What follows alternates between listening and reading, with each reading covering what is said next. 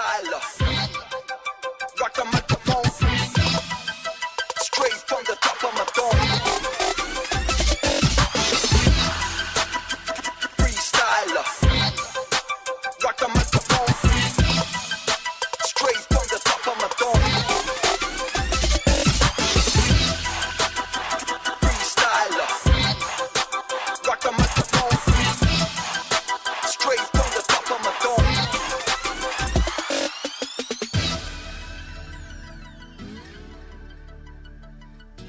freestyle número 2, óbvio, começa com polêmica, até porque a proposta do freestyle é agir em estilo livre.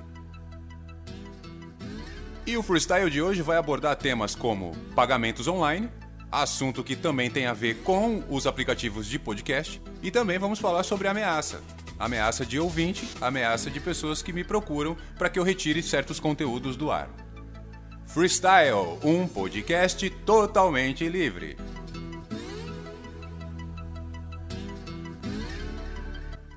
E vamos começar com o mais importante, que é o nosso dinheiro, né? que é o que faz a gente dormir em paz, que é o boleto pago. Muitas operadoras dão vantagens para quem as acolhe e aceita como método de pagamento. Então, Mastercard, Visa, ah, Elo são as mais conhecidas e a gente sabe a dificuldade que é quando a bandeira que está no teu cartão não é aceita pelo serviço que você quer contratar. Então, o que, que a gente faz nessa hora? Geralmente, abre uma conta num banco novo ou pede no nosso banco uma bandeira nova. E eu, no caso, fiz isso e me dei muito mal, porque a bandeira que eu tinha estava sendo. Digamos que o banco estava aconselhando que eu trocasse de bandeira, eu troquei. E aí a nova bandeira, por questões do banco, questões de informática do banco, agora não está operando com 100% de funcionalidade e eles estão pedindo para que eu retorne para a bandeira antiga. No meio disso tudo, um serviço meu foi cancelado porque eles não conseguem debitar o valor. E aí agora eu tô sem um dos aplicativos que eu uso para trabalho. Então, cuidado, muito cuidado. Você que é cliente do banco original, cliente do banco Next, cliente desses bancos onde não existe a agência física, só existe a agência virtual. Toma muito cuidado na hora que você for trocar a tua bandeira, porque você pode ficar na mesma situação que eu tô, tendo que ir em casa lotérica em agência física de outros bancos para pagar tuas contas. Por quê? Bancos como o Original e o Banco Next, quando dá algum problema na questão da bandeira do cartão, você não tem com quem falar. Não vai ninguém agora me chamar lá no Twitter para falar desse podcast aqui. E vão ouvir, porque eu mandei o link pros caras. Não tô conseguindo pagar Deezer nem Spotify pelo celular e tô tendo que comprar é, crédito ou na, na, na Google Play ou na, na- Enfim, onde cartões, on- onde a gente consegue pagar sem ser pelo cartão no próprio aplicativo, é o que eu tô fazendo. E quem é o culpado disso? Eu volto a dizer, são os bancos e as bandeiras, porque a galera da informática que desenvolve isso tá em conjunto com eles o tempo todo.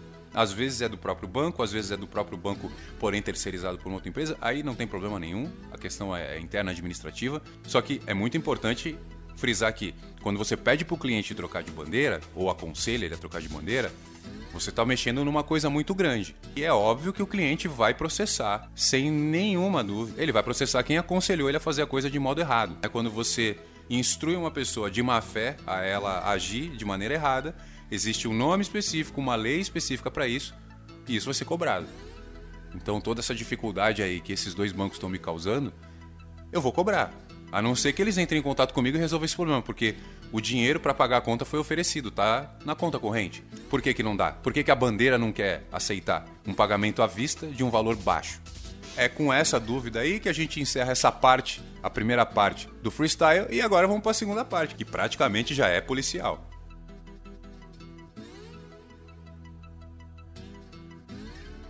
E sobre a questão da ameaça de ouvinte, para que as pessoas não se assustem, eu já estou acostumado com isso desde quando fui jogador de basquete. Na adolescência tive que me explicar o porquê eu estava entrando no clube para jogar com o meu time contra o clube da casa. E o porquê eu tive que me explicar? Porque eu não era judeu e eu estava indo jogar no clube hebraica. E quando eu fui jogar no Monte Líbano, tive que passar pelo mesmo e explicar o porquê eu não era muçulmano e por que estava lá, já que não era muçulmano. Então, eu já fui vítima de ameaça, já fui vítima de racismo, de injúria étnica, de tudo quanto é tipo de natureza e tô acostumado a me defender de gente que não tem nenhum tipo de escrúpulo, algumas que não tem saúde mental, né? O episódio do Suavezona não cita nomes e muito menos a condição da pessoa, da patinadora, que fez o que fez aqui comigo, né? Mas ela fez questão de entrar em contato comigo para me ameaçar dizendo que vai acabar com a minha vida e que a mãe dela é juíza, que independente do que eu fizer, para onde eu fugir, que ela vai acabar com a minha vida. Eu tô esperando a intimação porque a juíza não vai mandar, vai mandar alguém de uma delegacia. E aí eu conto na delegacia o que que a moça quer que eu faça, né? Para que eu tire do ar o episódio, que eu não vou, óbvio. Isso é um podcast, eu não sou uma empresa de telecomunicações, não tenho nenhum bem, não tenho nenhum dinheiro, então eu não vou parar com a minha arte, eu não vou retirar conteúdo. Eu sou um homem pobre, não tenho nenhum tipo de patrimônio, nem bens, nunca fiz nada para ninguém. E porque eu tenho muitas histórias para contar, e essas histórias envolvem pessoas que hoje são mulheres casadas com empresários, com governador de um estado aqui no Brasil, com jogador de futebol, mulheres que hoje levam uma vida diferente, mas estão aí nos aplicativos transando com todo mundo, na rua inclusive, né? Então, vamos com calma, porque eu não tenho medo de ameaça. Já fui ameaçado por gente muito maior, gente boa da cabeça. Então, se realmente existe uma pessoa do poder público responsável por essa garota da história, garota de quase 40 anos, né? Vamos, vamos dizer a real que é uma garota, mas ela tem quase 40 anos. Se ela tem alguém responsável por ela, é porque ela não tem condições mentais para se defender sozinha. E se esse alguém realmente for do poder público, esse alguém não vai querer se expor, não vai querer ver o nome exposto por um parente que está se oferecendo na internet, né, a troca de qualquer coisa, fazendo qualquer coisa em qualquer lugar. Eu sou um homem que sabe se defender, então se aparecer alguma doida aí querendo fazer alguma coisa comigo, aliás, como já apareceu, né? Já, essa história eu vou contar também lá em Vicente de Carvalho, que eu fugi de um assalto. Fui encontrar a mulher no Tinder lá, mandaram entrar num beco, achei que ia cair num assalto, escapei, registrei ocorrência e, a, e essa mulher tá no Tinder, marcando ainda encontro e levando os caras pra uma quebrada lá em Vicente de Carvalho tentando roubar moto e, e celular.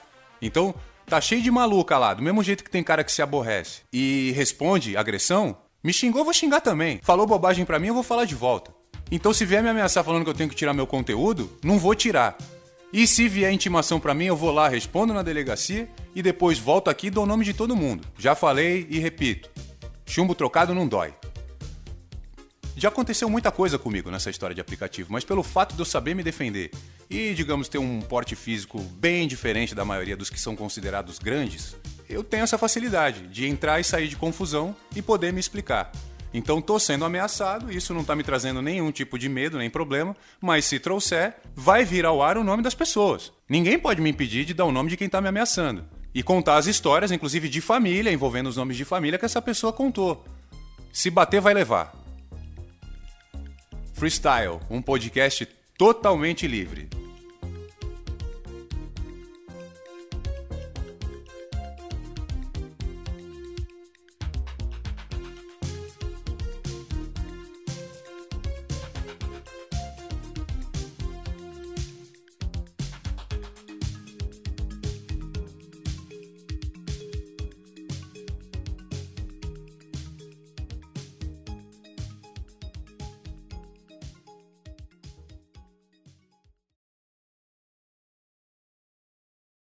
I think I'm like the only nigga, dog, that can go to the projects and go up and buy his fucking self and be good.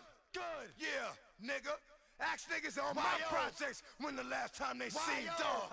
Motherfucker. Not too long ago, baby. D. Y. Um.